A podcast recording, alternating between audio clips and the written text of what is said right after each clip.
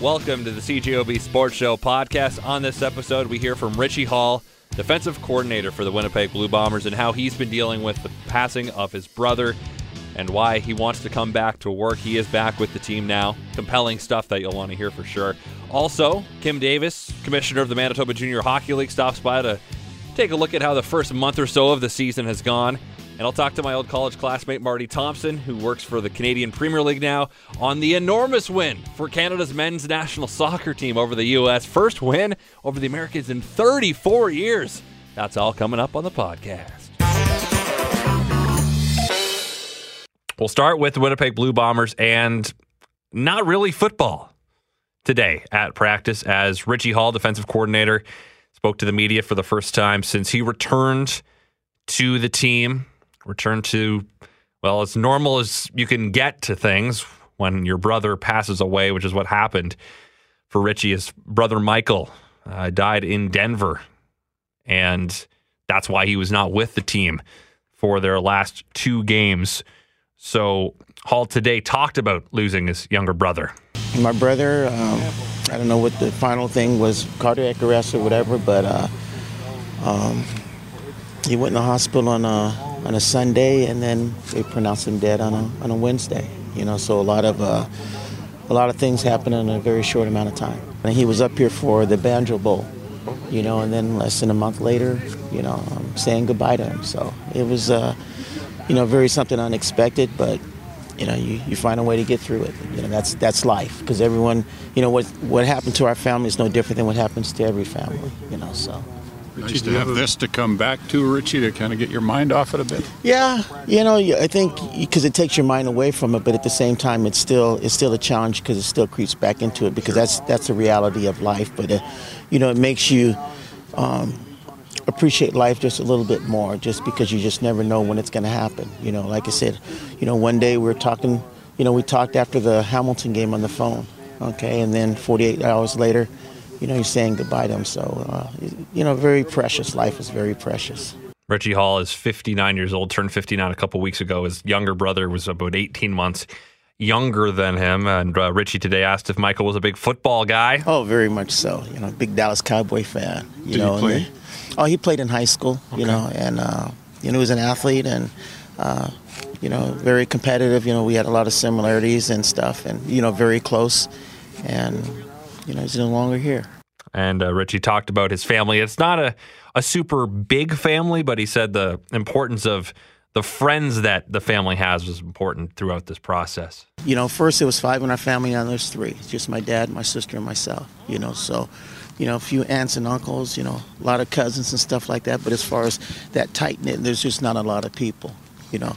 But again, the extended family has just been really what's carrying us through. You know, the people that Michael has touched, uh, the people that um, that we've been involved with, you know, over the years, and and currently has been uh, the, the support has been outstanding. And on the topic of the people his brother touched, he spoke about what Michael did for a living. Um, he was a retired police officer, and you know he was working in a in an elementary school. You know, you know, so um, the kids you know, because he had a he had a, a, special effect on them, and you know, I know when they f- found out they had you know grief counselors there, you know, just because you know affecting young kids, it's was he it's in a teaching role or something? Um, he was kind of a I don't know if they I don't know what the proper name was. It was just kind of a, a resource type of officer there at the school. Mm-hmm. You know, so but he had a lot of contact with uh, interaction with the with the kids, and uh, you know, which all of a sudden there's one person there and now they're not there. And, right. and how do you explain you know how do they understand you know where it's not like he went away from a vacation he, he's gone you know? So i know i got a chance to meet some of them and uh, knew them over the years and stuff like that. So you know they were taking it pretty hard of course uh, what, what, they will but you know kids are very resilient in, in, time, as my dad would say, in time everything takes care of itself. But what is the element of time? Is it a week? Is it a month? Is it ten years? But in time, you know, we'll all be all right. And so, in the midst of all this, is it hard to go back to work? It is, but it isn't. You know, um, it is just because you know you want to be you know, with your family, you know, but at the same time, you know, life still goes on. And that's not being negative about the situation, but life still goes on because things are happening to people every day. Just happen to be with myself and our family, you know, and and you still got a job that you got to do. You know, you still got to live. That's what I'm trying to say. You still got to live. You know, so uh, it makes it somewhat easier just because you have something else to do. You know, you you can't spend your time moping and feeling sorry for yourself. Um, because you still got to pick yourself up. You said you still got to go forward, but at the same time, you know, you, you still take a step back and, you know, uh, you reflect on, on what has happened, you know, and I guess, uh, you know, the, one of the challenging things is just because it's something that you can never be prepared for.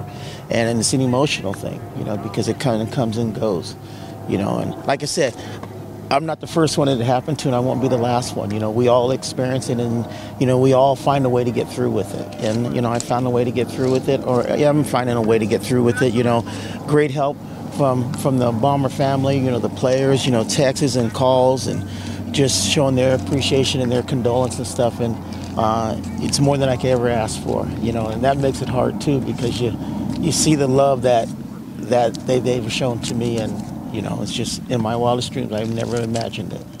After going through all that, dealing with Bo Levi Mitchell, maybe not such a big deal. no, it, you know, it makes it kind of happy, you know, just because uh, if that's the worst that's going to happen is, you know, us playing the Stampeders this week, then then that's a pretty good thing. But you know, we have our we have a challenge.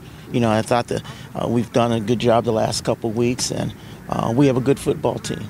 You know, it's going to be a heck of a game, and we just have to go out there and play bomber style football and you know, the biggest thing is that we can't beat ourselves. You know, we got to go out there, and as Coach O'Shea always talks about, playing a clean game. If we play a clean game, then everything else would take care of itself. And finally, was he actually able to watch much of the Bombers' two games when he was away? No, no you know something. I, I, I, I tried. You know, but just so many things going on and trying to stay awake and really just trying to stay focused. You know, as far as trying to watch it. But when I did watch it, you know, it was a different perspective because I was away from it and you know, never had so much time during the season, you know, just to kind of, kind of, I wouldn't say you relax, but uh, have a different perspective, you know. So uh, some things I learned about us, uh, some things that, you know, we're trying to make an adjustment and change just because you had a chance to, to evaluate from a different perspective. Blue Bomber defensive coordinator Richie Hall, say what you will about his defense.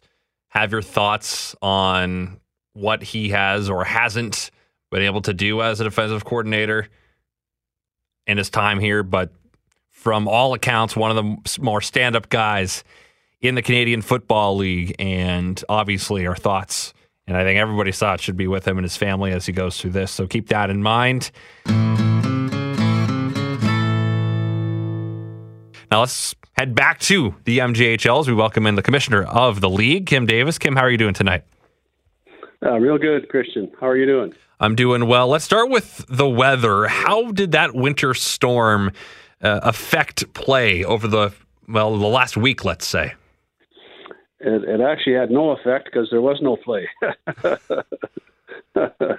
Sorry, I couldn't help myself. That's okay. Um, actually, uh, and seriously, uh, Christian, um, it, it, actually had a major impact on on the MJHL uh, in the sense of uh, we had to uh, uh, postpone a lot of games. And uh, as you as you might recall, the the the storm started on Thursday, so we had games uh, on Friday, uh, three that were postponed, five on Saturday, and and then two game. Um, uh, one game on Sunday that that was postponed, and um, now it's just a matter of uh, you know working with the teams to get those games rescheduled. Uh, a couple of them have been uh, rescheduled already, and uh, we haven't announced those yet. But uh, we're working on on the rescheduling component, and should have all of those games. I think there were nine in total that uh, that we'll have to reschedule. That that we'll have all those to reschedule by uh, by Friday. Logistically, how does that process work? Well, um, it, it, it it's kind of it kind of depends. Um, it, you know, for for some uh, arena facilities, uh, it, um, it, it it it's it's not really a problem, but for others, and it, it it's very circumstantial. It just depends on what else is going on in the, in the facility. Um, for in Steinbach, just for example, they have a, a senior team playing there again this year. which they haven't for the, for a few years, and so that's another user in the building, and so it, it makes it a little bit more difficult with more more draw and uh, on on the facility. Um, but um, and, and in the case of Portage, uh, they've got a major curling event this year, so they're already just kind of strapped uh, in that community with uh, with curling uh, uh, using the facility for a two week period. I think in February and March. So it, it really just kind of depends on, on, on where the where the facility is and, and what else is going on in the building throughout the entire winter. So just looking at the amount of games played right now, and I don't think this really has anything to do with the storm, but you look at a team like Swan Valley, Selkirk, they've each played eight, Dolphins played eight. Uh, but then Winnipeg and Virden have played 13 games already. How do you explain that kind of imbalance? Well, you know, we, we um, it, it's again, it's very circumstantial. It, it depends on on um, um, the the, the every team has their own kind of philosophy on how they want to how you know, how they want to set their schedule up, and we allow them to do that. Uh, in in this in the case uh, of some teams, though, like I mentioned, uh, uh, Portage, for example, they cannot play any home games in a two to three week period in you know February and March. I just forget exactly the dates, so they have to work around that, and so. Um, you know that might be something along that line might be uh, at play with both the, the teams that you mentioned, um, but um, it's more likely that, that they just wanted to, to have certain par, uh, uh, parts uh, of the season where they had more games played and, and other parts of the season where they wanted to have less. It, it, it really just kind of, uh, again, it's circumstantial based on the team. Uh, most teams, though, however, uh, they do want to have kind of a, a more sort of balanced number of games within a monthly period, for example. So, um, the the fact that uh, that those two teams you mentioned uh, have played quite a few more is uh, is really just a coincidence. Really, I think okay. at this time. And they do have a say in how that schedule goes down. Yeah, they they they do. That we allow the teams to make the schedule themselves, and we do that in in June. Uh, uh just to, just as a comparable, uh, Christian. Um, last night, I, I remember listening to another radio station here in Winnipeg, and they talked about how the Winnipeg Jets had played eight games already, or last night was their eighth game, and uh, the team they were playing had only played four. So you know, like it, it these things kind of it, it just the way the, the schedule is put together, depending on the league and, and how they do it. Um, it uh, it's not, I think, by design. I think because most, as I said earlier, most uh, teams and organizations would like to play a regular sort of uh, equal number of games for each monthly period. Mm. By the way, the it's March 13th to 22nd that the uh, cur- all the curling uh, championships are being held there at Stride Place in Portage. Yeah. So uh, let's talk about Portage right now. They are in first place. They are nine and one through ten games. Waywayseecappo Steinbach, Swan Valley rounding out the top four.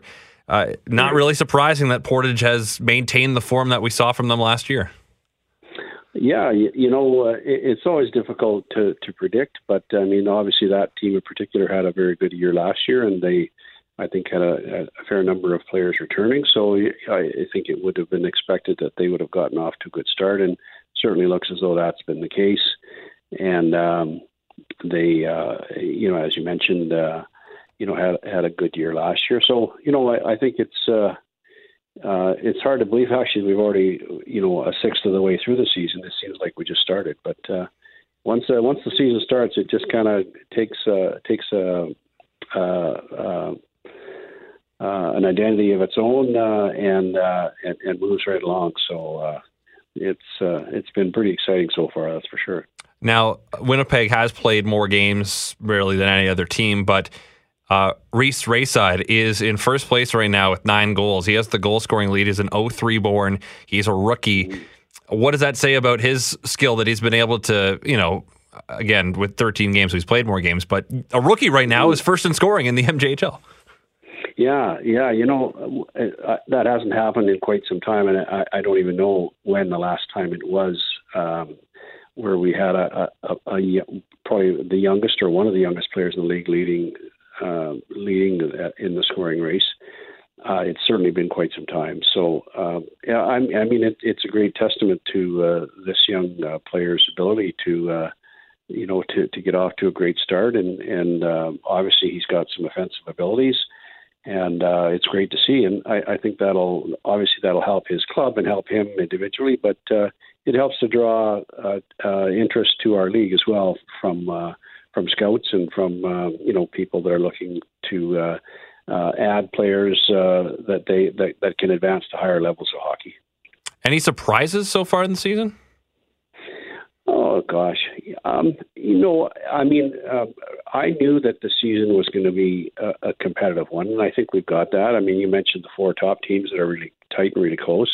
We've got uh, you know a bunch of others that are kind of bunched in the middle or just below that are that are also very close. So I think that that's going to that's been the theme for quite a number of years now. You know, some of the, the names have changed in terms of who is in what position in the standings, but we've had very much uh, that same sort of style of of, uh, of competitiveness and format in our league for quite a number of years, and and I I knew that it was going to be like that this year again as well, and obviously we've still got lots of hockey left to play this year, but. uh no, I, I wouldn't say any real surprises. No, I mean, um, you know, we we um, at the league office we're in touch with the teams through the course of the of the off season, and even though we don't talk really specifically about about players or anything of that nature, we we get a bit of a sense for how well they're doing in terms of preparing for the upcoming season, and and so I knew that that this that season that that that has started now was going to be a good one and, and a competitive one, which is sure is certainly uh, showing to be the case. Well, Kim, I appreciate your time as always. Thanks for joining me, and uh, we'll catch up later in the season. You're welcome, Christian. Thanks. Always great to chat with you. Thank you. Last night in Toronto, Canada's national men's soccer team did something it had not done in 34 years. It defeated the U.S. Alfonso Davies, Lucas Cavallini in the second half propelled Canada to the victory, which has soccer fans in this country buzzing and fans south of the border super, super upset because this isn't supposed to happen. Canada's a hockey country. I mean, we're also a you know a tennis country, Bianca Andreescu, but it did happen. And here to share more on why this is such a big deal is the pride of Blindside Ontario, Marty Thompson with CanPL.ca. And Marty, as a big soccer fan, how much did you enjoy last night's win? A lot, I would say. I mean, as as someone who works in in Canadian soccer media, it's hard not to be um, happy with the result. But yeah, I, I mean, I, look, I, I was responsible, but uh, but yeah, it, w- it was nice to see. I guess. Were you expecting this result? Um, I think I was a, I, definitely was a little bit um, going into the game.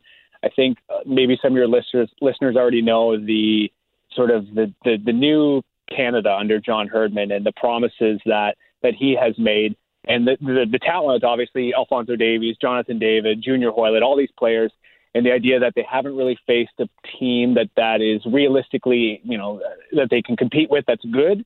And I think that the expectation was that it was going to be a close game. But I mean, I guess considering how how it played out on the field, I was surprised at how well Canada played against the U.S. Does this say more about Canada or the U.S., or is it big for both? in, in different ways. Yeah, you, you sound like uh, Canadian soccer Twitter right now. Um, I think it's it's definitely more of um, more indicative of Canada's skill because you watch that game back in the system that Canada played, where they had Davies and Jonathan David, two teenagers, two uh, teenagers that are in form and playing quite well, but they were playing as a front two, and the way that they were able to just suffocate the U.S. at times and uh, and really play um, to their strengths, I think, and, and create a lot of the chances they had. Um, from the U.S. point of view, I think that they're, they're obviously in a huge transition period, but I don't know. They've they had a player from you know they've got Christian Pulisic is is there. They've got good talent, but um, I'd say it probably is more on the Canadian side. But. Looking at this being the first win over the U.S. in 34 years, which is just astounding that it's taken that long to beat the Americans. Is this then the biggest win Canada has had in the last three decades? Actually, yeah. Well, I would I wouldn't say maybe in the last three decades because there were um, there was obviously the, the World Cup and then there were a couple runs in, in the Gold Cup and, and, and when they got close in the in World Cup qualifying. But definitely in the last ten years, we looked back on it and um, for context, by winning these, winning this game and potentially getting another point against the U.S. Um, in in the in the next match here in the Nations League, Canada could qualify for the Hex, which is sort of the the, the shortcut, uh, if you will, to World Cup to to World Cup qualifying. So by doing this, this is essentially getting as far or farther than Canada failed to do previously, if that makes any sense. So in that context, I'd say definitely the biggest in ten years. Um, yeah, definitely, definitely the biggest in ten years. And looking at the World Cup, because ultimately that's how nations measure themselves in this game. Canada is going to be part of the hosting for 2026, and you know we're going to qualify for that. But this team, this program, has every intention of trying to get in in 2022. Do you think they have a realistic shot? Are they good enough to? Uh, I think that they do because when you get into the hex, you need to be you know, top three or top four, which means you need to beat the Honduras, the Costa Ricas um, of the world. Canada has uh, maybe a checkered past against Honduras for, for those in the know. Uh, back in 2012, they lost 8 1 in quite a tragic way. But I think that if they're able to beat the U.S. the way that they have on home soil, and if you're, if you're able to win your games at home in CONCACAF, because it's very difficult to travel to a place like Honduras and Costa Rica, but if they're able to beat the U.S. at home, I think that this is potentially the best um, indication that they are able to compete and at least maybe get uh, behind the U.S. and Mexico uh, in the 16 group. And yeah, who knows? Potentially, we'll see in a couple of years, I guess. And for those who don't know or haven't followed Canadian soccer too closely over the years, what are some? Uh, you, you mentioned Alfonso Davies, Jonathan David. Are they like the two huge difference makers for Canada? And we're going to hear these names a lot over the next number of years. Yes, certainly. Um, these are two kids that Davies' story is maybe a little bit better told than Jonathan David, where he David grew up in Ottawa, got picked up um, by a, a team in Belgium, and now he's scoring. He's at a goal for uh, pretty much a goal per game rate uh, in in uh, in Belgium, and then also for the national league or national team. Like Bel- David is essentially halfway to breaking the Canadian all-time scoring record and he's 18. He only just made his first cap, like, or only got his first cap um, last year. So these are definitely the two names, but there's tons of good young talent there. Lucas Cavallini scored last night. Samuel Piette had a great game. Derek Cornelius is center back. There, there, are tons of good young players, but those are definitely the two. And uh, before I let you go, just in your role as uh, a writer for Canadian Premier League, what have you thought of the inaugural season as we're getting close to the end of it? it's been a lot of fun to uh, to watch this. I mean, growing up, if you were a supporter of the Canadian national team and Canadian soccer, to to imagine a day where you know you're going to have a team from Hamilton play a team from Calgary in a in a league final, and then also have Canada beat the U.S. pretty much you know weeks apart. I think that that any um, soccer fan at that point w- would would be really happy. But honestly, I'm I'm I'm very pleased with how the league has gone so far. Valor has been fantastic. I should we should mention them. I think um, the crowds there have been excellent. Marco Bustos is an incredible player. Petrasso as well. They've got a lot of talent, and I'm really looking forward to next year. Um, but yeah, I think the league's been going uh, quite well. Yes, me. I've been to a, a, few Valor games, and yeah, the the final game is is on right now. A final home game, I should say, against York. Uh, what have you noticed from other crowds across the country? For those that maybe you know they've been to some home games but haven't tuned in to the the road crowds. How does Valor's chanting stack up against the rest of the country? Well, that's a good question. I think that they, I think the trenches is pretty pretty good. It's it's definitely high up there. I think some of the other competitive uh, teams in, in, in that or, or supporters in that realm would be your Halifax Wanderers, where you know they pack a tiny stadium. Well, I guess it's six thousand. It's really not tiny, but um, like right in downtown Halifax, and it's so loud yeah, whenever Winnipeg comes on, especially I remember that first game mm. against Edmonton in May, May fourth. Yeah, that was so loud because yeah, you remember the crowd across across the one side at IG Field. Mm-hmm. Yeah, they're definitely some of the loudest. I'm looking forward to uh, seeing yeah where this league goes and definitely to see where Canadian soccer goes. Marty Thompson, I appreciate your time tonight.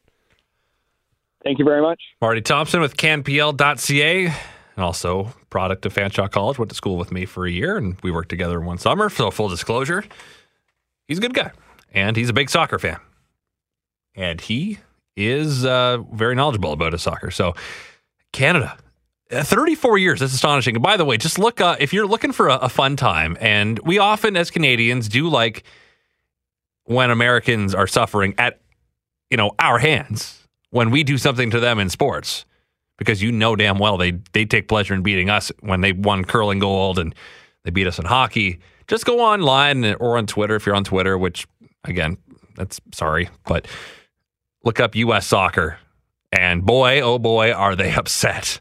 You're not supposed to lose to Canada. However, they did. So, sorry.